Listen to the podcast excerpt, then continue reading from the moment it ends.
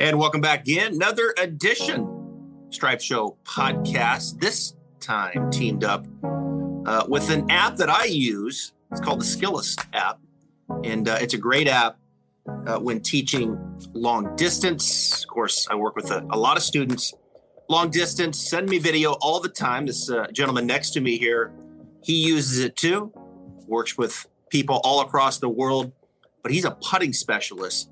And I'm excited to welcome in Marcus Potter, who just made the trip from the Rocket Mortgage there in Detroit. Now I woke him up early, folks, at the John Deere Classic in Moline. How you doing, buddy? Good. How are you doing? Thanks for having me on. Yeah, I know. What is this, day 8 for you now on the road? Is this? Yeah, day 8. This is easy so far. Yeah, this is easy. Okay, so what's the longest stretch that you've been on tour? I did 5 weeks for the West Coast swing this year. That's the most I've done. And then I didn't want to leave my house for like 5 days after that. So, of course, you work with Matthew Naismith and Andrew Landy, who were both played last week in Detroit. Yes. And they're both rolling in here this week into Moline. We'll get to them here in a second. I'm really excited to have you on because, you know, it's easy in golf instruction to have the narrative be dominated by full swing, right? Because, you know, a lot of people, that's what they want to gravitate to, and they want to hit the ball longer and they want to hit the ball straighter, those kinds of things. Give me the driver and let me go, right? It's sexy. Yeah, it's sexy, right? And then, but there's this other part of the game that's putting, and that's where you come in, and you've got a great following on Instagram. So I'm excited to do this, and I've been wanting to get you on, but I've been waiting here because, you know, Baden, who is the man, was Skillest. We've been trying to put this series together, and no one better here to kick it off than you. But I got to tell you, I'm in Idaho, and most people are used to seeing me here on the podcast in my studio back in Ponte Vedra, but I'm actually up in Kellogg, Idaho, Pinehurst, Idaho. It's a little town in between Kellogg and Coeur d'Alene. And you can see here behind me here these state championship trophies as the girls team finished, 3A girl, they finished 4th. And then here's the boys this year. They were the state champions. Ooh. So golf is at high school here where I went. They love it up here, and it's exploded. And we had a good team when we played, made a nice run, but they do a nice job up here. So it's good to be back right here from this clubhouse that I grew up in, bringing you the Stripe Show Podcast with Marcus Potter.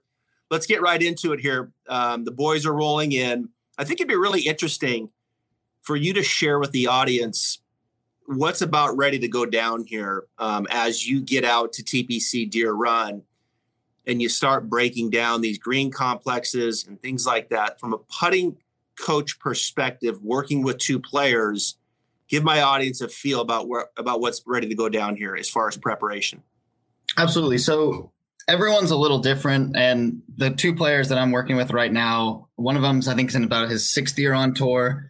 And Matt kind of started during the coronavirus year, so it's his carryover 2nd year. But some of the events got canceled. This was one of the events, so this is a new event for him. And so these weeks are going to be kind of 2 different weeks for these guys. Landry's played this tournament, like I said, believe 5 times. So he knows these greens. He knows this golf course. He's played well here before. So for him, it's just kind of keeping things in check, going through the golf course, make sure nothing's changed, seeing the conditions this year, seeing the green speeds, getting comfortable out there. But with Matt, it's going to be totally different because he's coming in blind. And so we're going to have to spend a little more time on the greens, a little more time checking out the complexes, and then just getting used to where everything is this week as well. So that's going to be kind of a different aspect of it. But it's interesting, the different levels of guys that have been out here for 15 years, 5 years, rookies, to kind of see how they go about their business and how long they're prepping, how long they're not prepping, what they're doing. But it does fluctuate from player to player. Like this week's going to be a little shorter for Landry because he's played at this event before. But for Matt, it's going to be kind of some longer days just to kind of get used to the golf course, get comfortable out here. Mm-hmm. So for like Matt, when he gets out there and they're playing these practice rounds, you're going to be anticipating, right, where the whole locations are because they don't know exactly, right? They don't know exactly where they're going to be each day.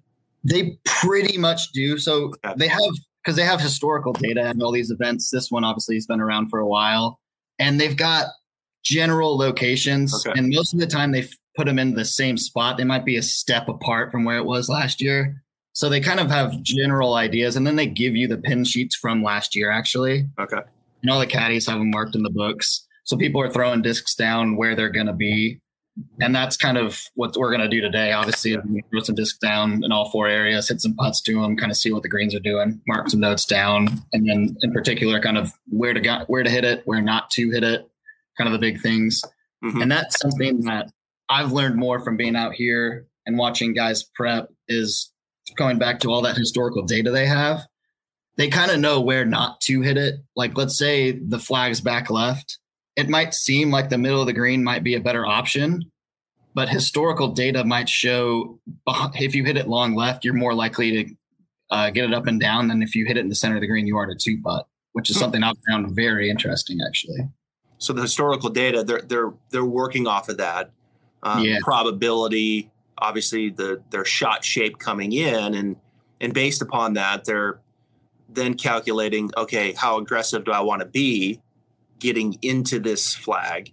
Yeah. Like sometimes it's like, it might be better to be aggressive. And if it goes over the green, it's better than if you hit it 25 feet in the center of the green, 30 feet in the center of the green, which is weird to think about. You would never necessarily think that, but data proves that over 20 years. Yeah. Let's put Andrew Landry's video up there, and you look at it here. Both these guys, interesting. Left hand low. Yep. Kind of not my choice, actually. Matt's done it since 2012, and Landry and I kind of worked our way to that based off of his hand action a little bit. Okay. Talk to me about that, the hand action, and why, what was happening there to help facilitate maybe a left-hand low change. So for Andrew specifically, when he came to me, the ball was really far forward. His weight was really far back, which is kind of something we'll talk about a little later.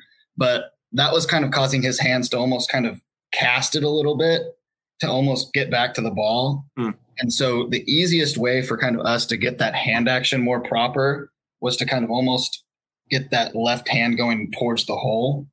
And so if you kind of check it out in the more face on view, you can really see the hand action of that left hand kind of leading towards the hole. And that's kind of something specifically lately we've been working on, because he had a little bit of where that putter head would pass the hands kind of in transition. And then from there, things get really off because dynamic loft's all thrown off. Contact's not going to be good. And then launch of the golf ball is going to vary from putt to putt. And so that's why for him in particular, going to left-hand low allowed him to kind of keep that angle a little better as opposed to kind of letting it break down.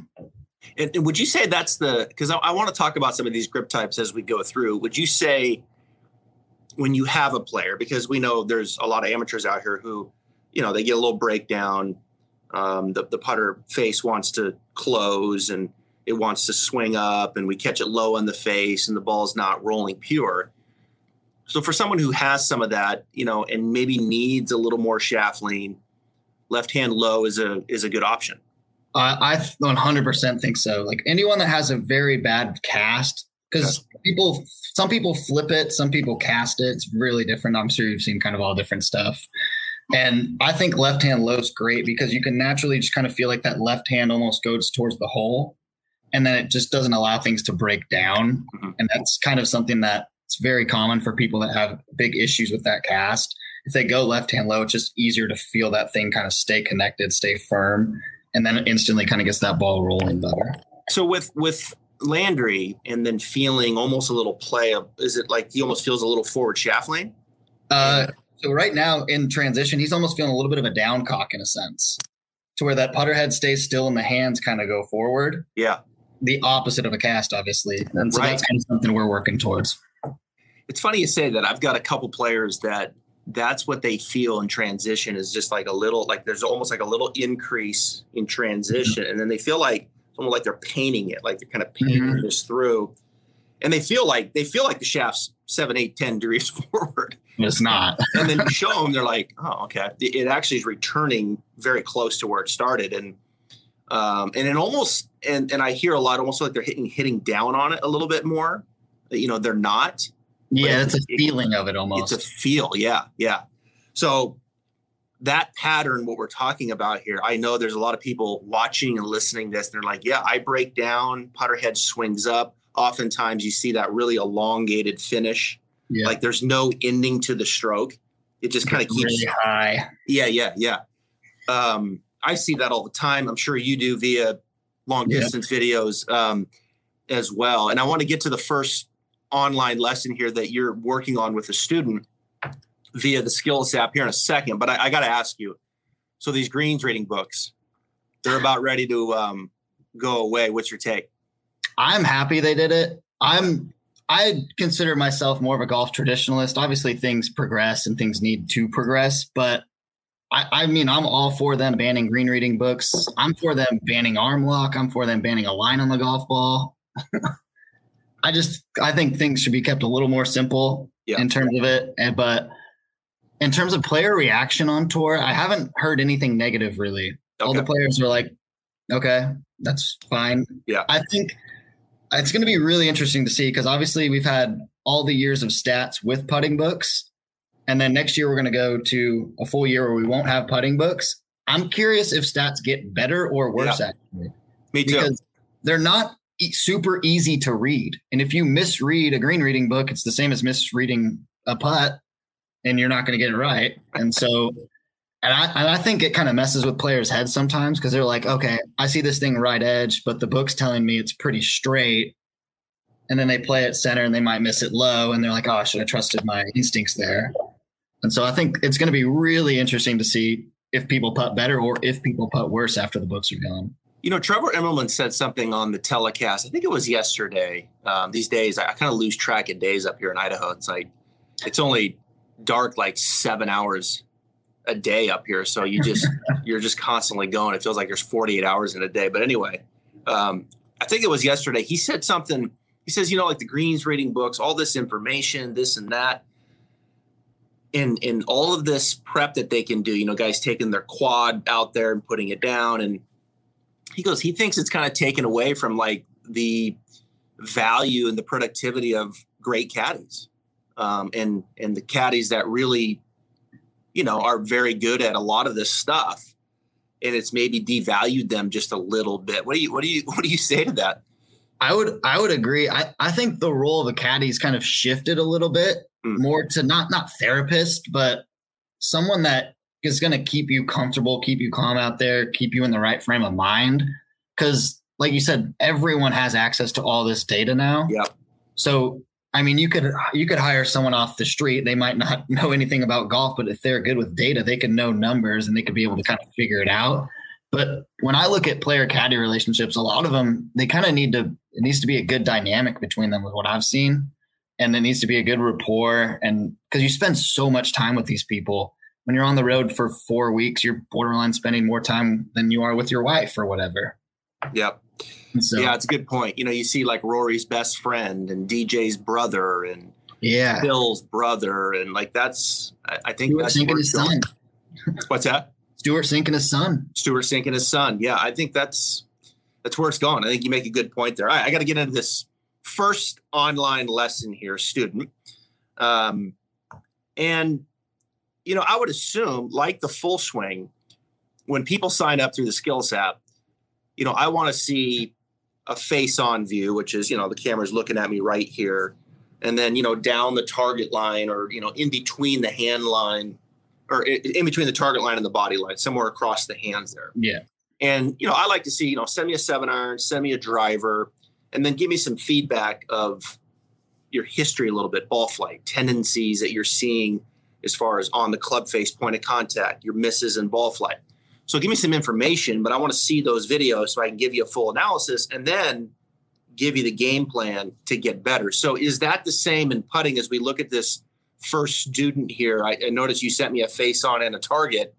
Walk us through this student here, your analysis and what you're working on here long distance.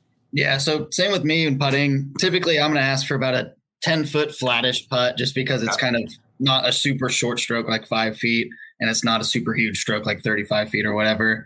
But face on down the line, kind of same thing. Starting with the face on video here. And this is very, very common with what I'm seeing in a lot of online students, is you'll notice he's got that ball really far forward, the weight's really far back, and that's caused that shaft lean to get back, which has added a ton of loft to that putter. And so what's going to happen from there is you're going to have to compensate somewhere. And if you don't, you're going to kind of either hit it on the bottom of the putter, launch isn't going to be good. And it's not going to be consistent day in and day out.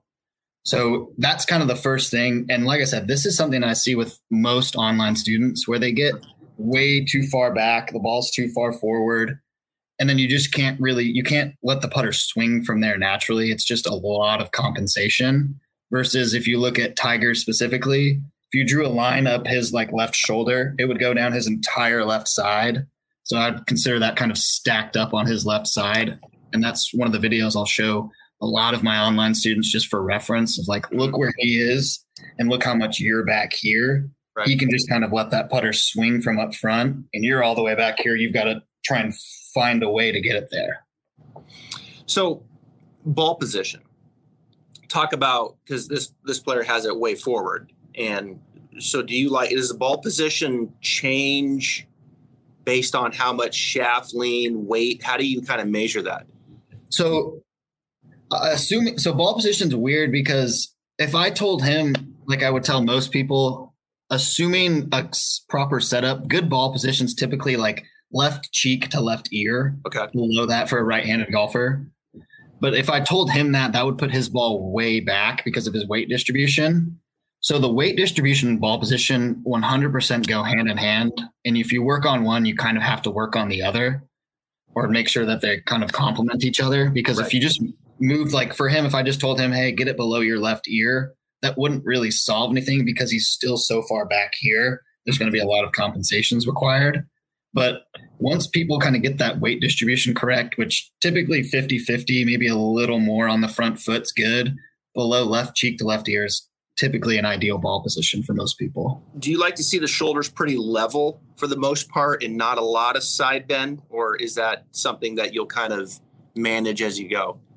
Kind of manage that as I go because there's certain players out on tour. Like if you look at Brad Faxon, obviously he's got that left shoulder really high. But then Spieth, obviously his left hand low is almost left shoulder lower.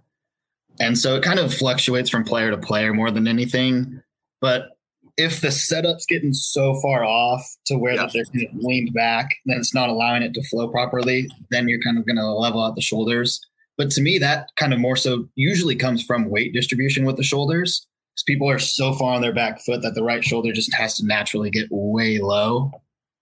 And so just by getting more forward with that weight, it naturally kind of levels out that shoulder. Yeah. You know, it's interesting. Just listening to you talk and looking at these videos here. One of the things I'll talk is that, you know, kind of the forearm wrist alignments. Marcus, I see a lot of players who their trail arm will get pretty high. Yeah. You know, like the right hand for me would get on more on top and then my right forearm's higher than my left. It feels like I'm always kind of trying to get the right side more under and soften where the forearm matches up more to the alignment of the putter shaft. Do you like to see the forearms kind of match the angle of the putter shaft? Is that something you like to see, or is there wiggle room there too? There's definitely wiggle room there. I think that's not a bad thing. Yeah. But I think if you get into a good setup and it doesn't fall that way, if it doesn't line up the forearms, it's not necessarily an issue. Because if you look at Tiger, he's kind of a little lower. Yeah. If you drew a line, it wouldn't match him. Luke Donald is perfectly up. So it kind of goes back to the individual. But I would 100% agree with you kind of going back to that right side getting high. That's a very common issue. That leads to that right shoulder getting too high as well for some people. Mm-hmm. And it's kind of, Tiger talks about it. Tiger does it a lot. He really tucks in. Yeah. You see a lot of players kind of tuck in, and that naturally gets everything connected a little better and allows the whole body to kind of work as one. Yeah. Yeah. I had Luke on the podcast about 3 weeks ago, and we were just talking about his short game, and that was one of the things with his putting. And, you know, he doesn't even really, he just does it now. You know, he doesn't, there's no like, I feel this, but what you're talking about there is kind of the elbows kind of here and your palms almost feel out versus the other way like this. It seems like, you know, it's almost like I'm trying to, the majority, and everybody's different. I know that, but it's like, you know, the forearm soft and then they feel the lead wrist almost kind of, it almost feels a little unhinged to them this way with that soft versus so dominant that way. And you kind of just showed me something. Another thing is like, I see a lot of people, they get that left wrist really cupped. And for it, for putting, that really doesn't work that well. And typically that kind of comes from right shoulder gets high and that gets kind of strong. Yeah. And then from there, they honestly kind of lift it up and out, usually almost kind of like a golf swing in a sense. Yeah. You know, talk about, so this stroke that we're looking at, you changed some of the setup. Now just kind of talk briefly about the kind of the stroke profile here a little bit. Obviously it's, you know, we want it working on an arc. But like this particular player, what has happened now through the evolution? Okay, I've changed the setup now. And then where is the stroke tending to gravitate to? So if you look at the second video here with the black shirt on, you can definitely see he's more stacked up on his left side. That ball is kind of just outside his left ear. That shaft lean's falling slightly towards the target. And so that's kind of where I would like to see a lot of setups fall. A very neutral shaft lean. He's very stacked up on his left side, which makes staying still a lot easier and just kind of letting things swing. And then from there, it just kind of makes it easier. Him in the second video, this gets a little set onto his right side, which was something we worked on in that second lesson. But kind of going back to once we got that setup right, it's way easier to get the stroke correct. Because once the setup's in a good spot, it's just like, okay, we can let that thing swing now and see what happens. Yeah. And then correct anything from there. So Rapsodo mobile launch monitor, improve your golf swing today. Pro level launch data in the palm of your hand. It is very accurate, within 2% of a $20,000 unit. The Rapsodo MLM app automatically tracks stats and stores video with Shot Tracer, helpful for club gapping and understanding true distances for each club. Rapsodo MLM provides immediate feedback, data, and creates a better practice environment, not mindlessly hitting balls. Extremely portable. Case is about the size of a rangefinder. And you know what? You can use it both indoors and outdoors. I love this launch monitor. It's the Rapsodo mobile launch monitor. Check it out at rapsodo.com. RAPSODO.com. Rapsodo.com. In the stroke, what do you, like if you had a blank slate with someone and they asked you what's governing the stroke? Is it a, you know, you hear a lot of players like it's almost like a small turn in the shoulder, like almost like a piston action. Do you like this little turning action, or do you like this up and down rocking action? Where do you kind of tend to see yourself gravitating to? So I kind of view it slightly differently than some people. I view it more so through the hands and the arms. Okay. Because kind of functioning as a whole unit, and because if the hands and arms swing properly, kind of connected, not kind of almost a triangle in a sense that people talk about, the shoulders are going to follow exactly what the arms are doing. And I think Maverick McNeely, someone who's a great putter on tour, who I really like how he kind of keeps it all together. And it's really just kind of a solid upper body one-piece movement. Mm-hmm. And I think that's really kind of the way I personally look at it more. Mm-hmm. Because and I think that's easier to control it. Like I'll stand up here just for kind of a setup view. Yeah. And if you kind of get just a little more still, and then you can just let the upper body just kind of move, just feeling like you're swinging the arms. I feel like that's easier than kind of the shoulders, because I feel like you kind of can get more off with the shoulders versus just letting the arms swing by themselves. Mm-hmm. It's going to be a little more natural, and then the shoulders are just going to follow what the arms do. Yeah, it's like your hands and arms, and then your body's kind of responding to that. 100%. Versus your body then moving and telling your hands and arms. Because it's such a small motion that it's. And we don't need to get too much involved. And I think the shoulders are going to naturally move as those arms move. So if the setup's good and you engage the arms and hands, now in theory, like, would you say that you're really setting the stage for the putter head to move naturally kind of up, back, and in just slightly, right? Which then sets the stage for it to want to swing back down properly, right? It's almost like, can we just get all these things in line, get the engine going, and then instinctively that putter head does the right thing, which then sets the stage for you to be kind of reactive coming through, which is a lot like the golf swing development. 100%. Because I like telling people that, I mean, all putters are designed to swing a certain way. And I like telling people, try and let the putter do most of the work. you get into a good setup and everything's good, that putter should be able to almost, in a sense, kind of swing itself. And I think that requires less compensation. And just, in a sense, it's more natural, more reactive, where it's just kind of, you just let it happen, as opposed to trying to force something to happen. How would you define release in putting? That's an interesting one, because yeah. I get that a lot. Like, Travis, what is release in putting? I would never tell someone to think about it first. Oh, okay. And I think, again, I think things are very natural and people shouldn't have to think about it. Like, I look at putting like shooting a basketball. Okay. You don't think that you're 25 feet from a hoop. You don't need to launch it on a 25-degree angle. It just happens. You just throw the baseball to the glove. You just shoot a basketball to the hoop. And I think that's kind of the same with putting. Mm-hmm. And the more and more that I've talked to good putters out on tour, they keep it honestly kind of stupid simple. Yeah. Like Kevin Kisner is an example. He's like, I'm just trying to roll it over that spot on the green. Yeah.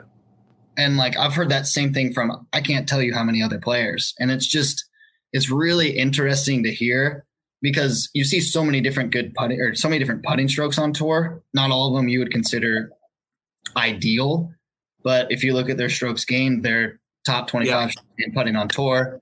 And so clearly what they're doing is repetitive and good.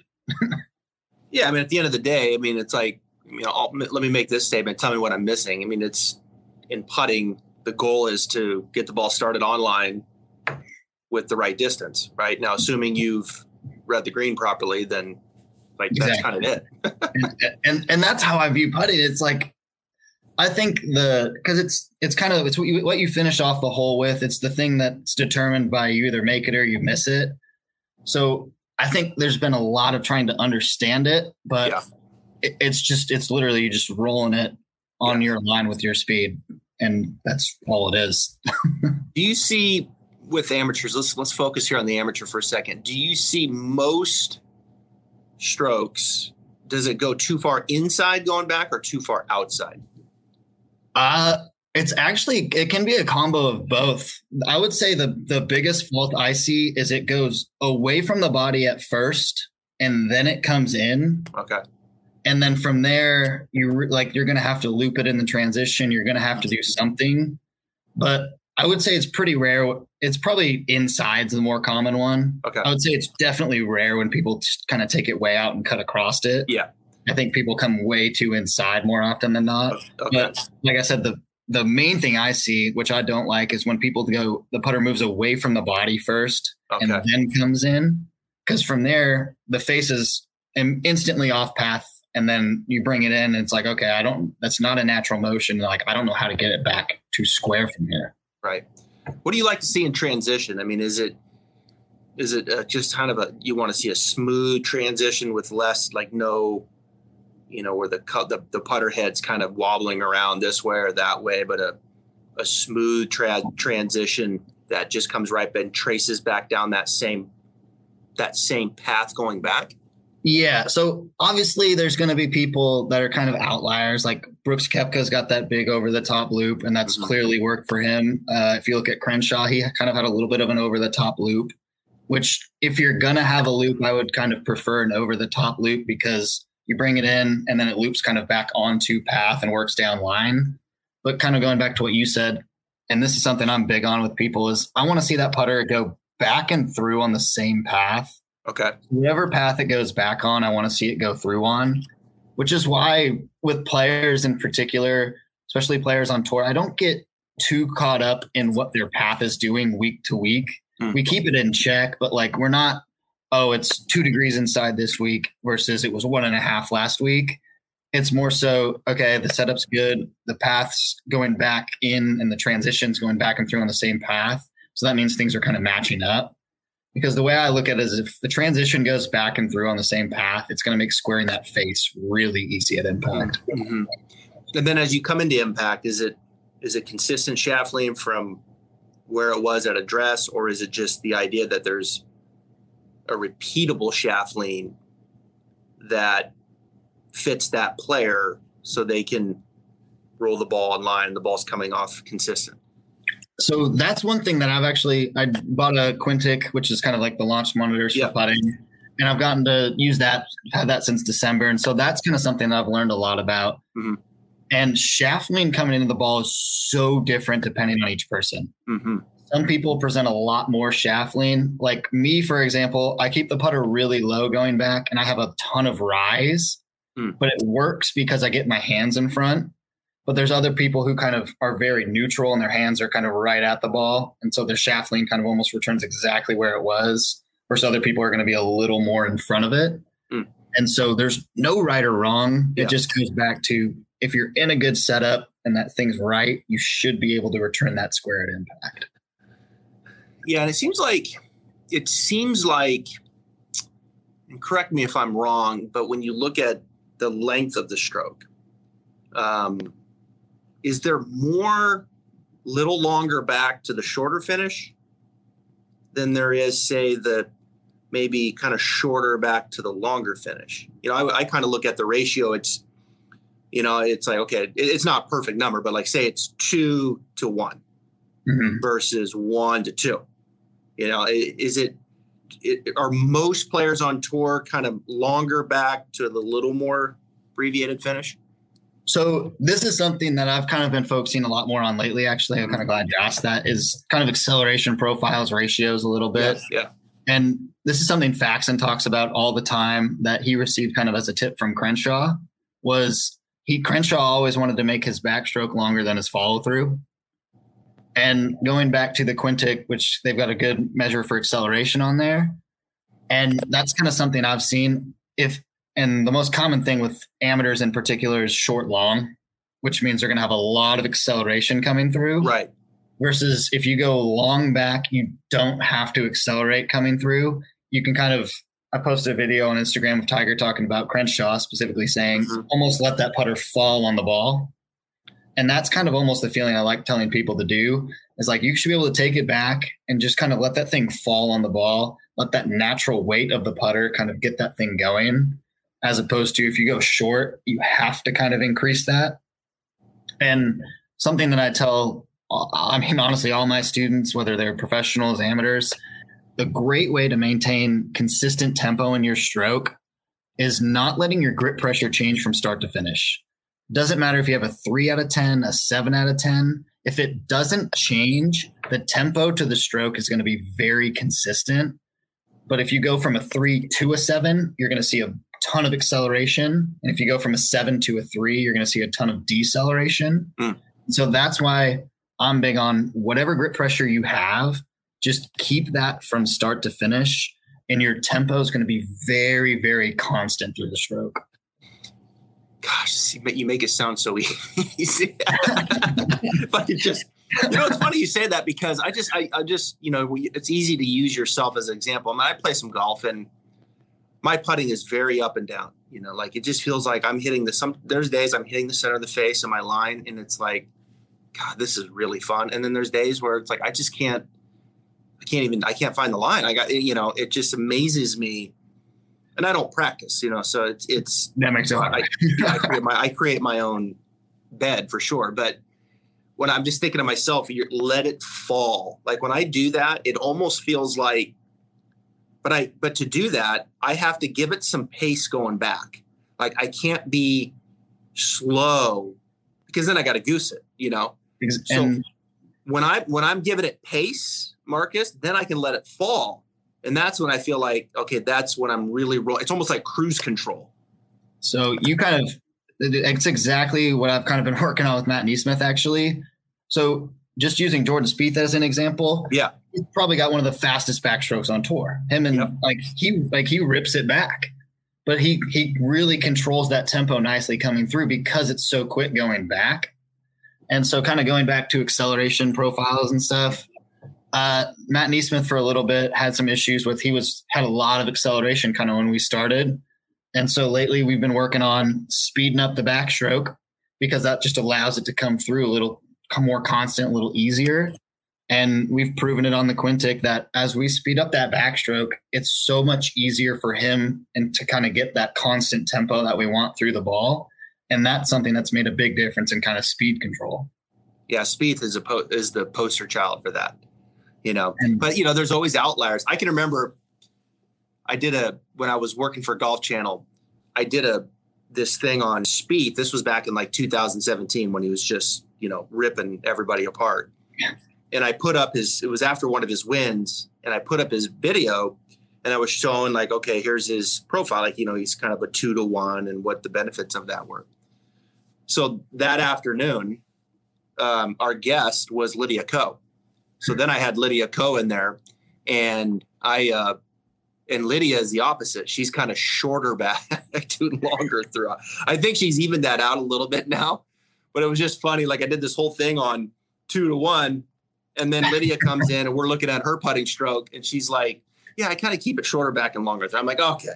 This is, but like the golf swing, there's outliers, right? And you have to coach, you have to coach the student.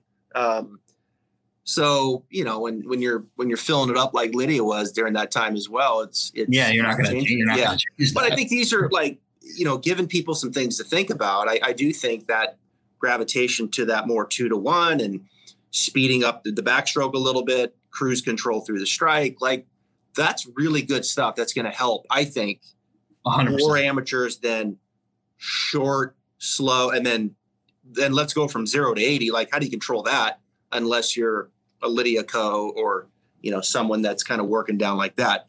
That's really good stuff. So these left-hand lows, I'm seeing a lot of it. We talked about the benefits of that. Let's talk about a couple other grips here before I let you go. So you've got this variation of this right hand coming in, and some guys are just barely putting it on there. I mean, talk about this trail hand stuff that you're seeing and maybe some of the benefits to that. So one of my players who's on the Corn Ferry Tour is going to be on the PGA Tour next year. Lee Hodges kind of uses the saw grip a little bit. And so for him, he was left hand low for a while. And then his hand action, he couldn't feel comfortable with the hand action. Mm-hmm. So he went with that saw, and it just felt like it quieted the hands for him and made things way easier. And like when I'm just messing around, kind of putting with it, the claw, saw, however you pencil, whatever you want to hold it like, it's honestly a pretty comfortable grip and pretty easy to kind of keep that face square. And kind of going back to that right hand, that's another good one.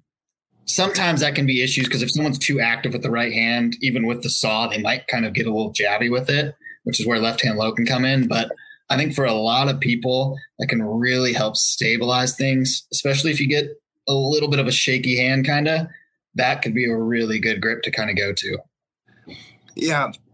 It's, that elbow can move differently too, and so it's like based off how you're holding it with your hand. Right. I mean, there's a lot of variation in that this way, and then how that affects this. And, but I think at the end of the day, telling people, look, if you're having a hard time returning it consistently and hitting it solid and getting it online and, like being able to try a couple different types of grips. I mean, I don't see any downside to that. If you're having a hard time hitting it squarely and getting it online and you've got breakdown and things like that. So, it seems like that inside takeaway, who people who really drag it in, like getting this out a little this way can get it, straightens it out a little bit. Yeah, sure. It does. Yeah.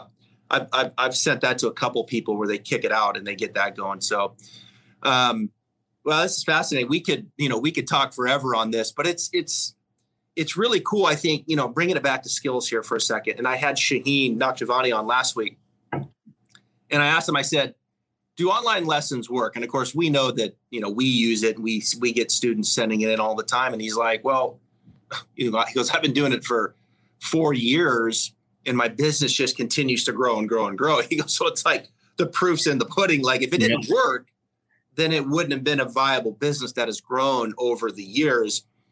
You and Shaheen, I think, do the most online lessons in Skillest. I mean, if not, I would have to think you're right there. I mean, he gives he gives it a ton. I don't know how he gives as many as he does. Yeah, he doesn't sleep.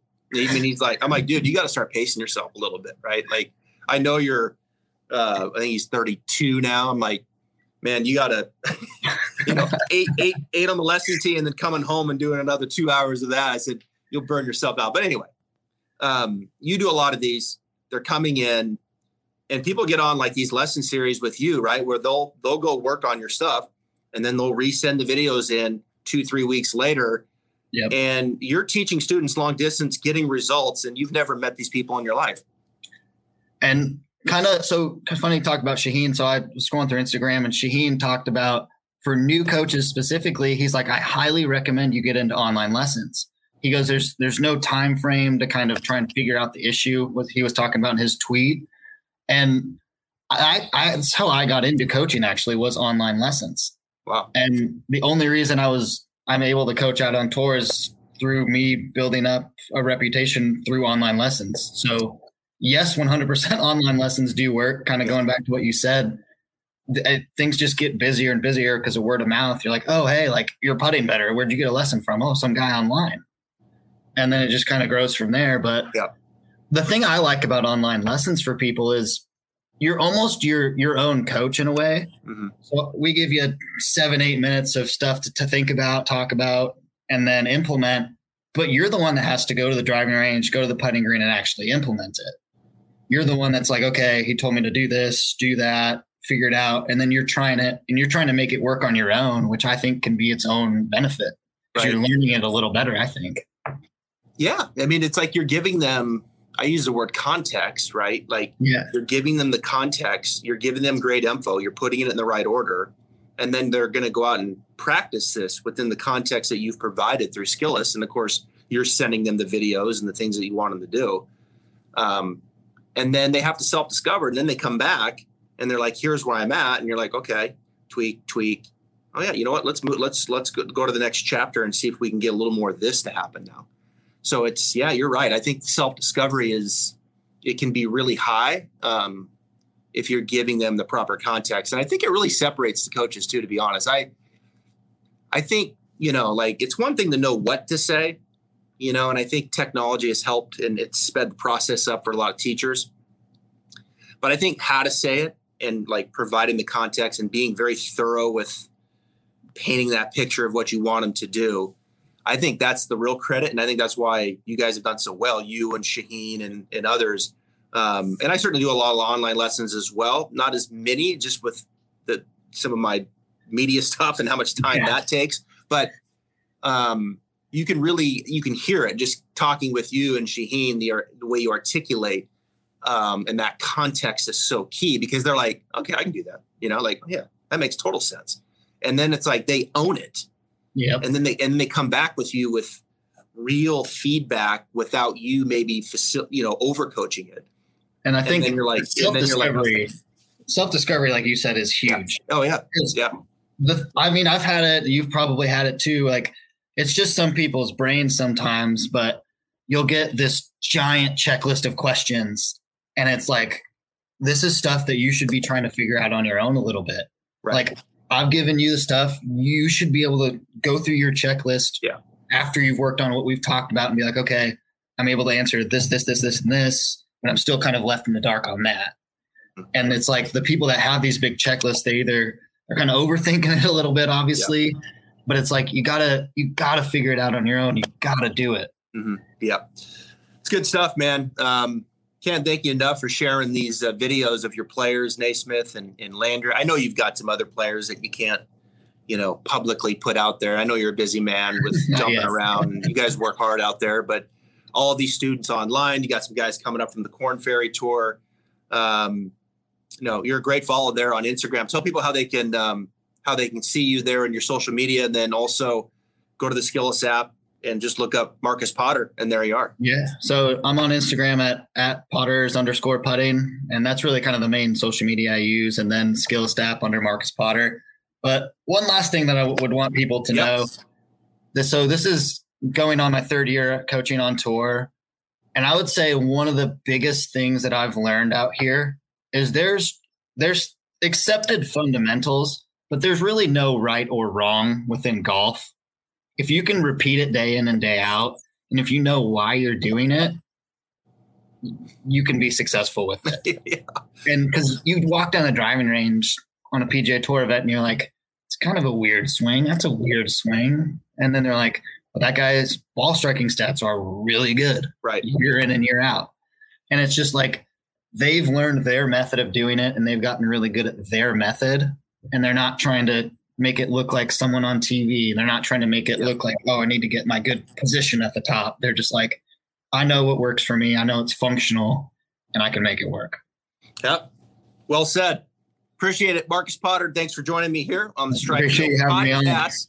Monday edition brought to you by Skillest. We've got a great lineup coming every Monday here with top teachers out there that use the Skillest app. So we'll look forward to that. Marcus, have a great tournament there, John Deere Classic.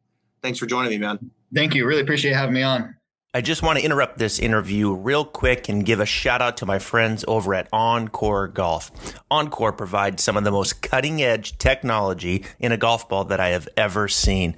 Their team in Buffalo, New York is changing the script of golf technology through their perimeter weighted designs, which offer players enhanced accuracy and control for every shot on the course. With their award-winning Elixir and Avant 55 golf balls, they are transforming the game for players of all skill levels. Visit encoregolf.com/Travis Fulton for more details about their products that are revolutionizing the game. Now back to the Stripe Show.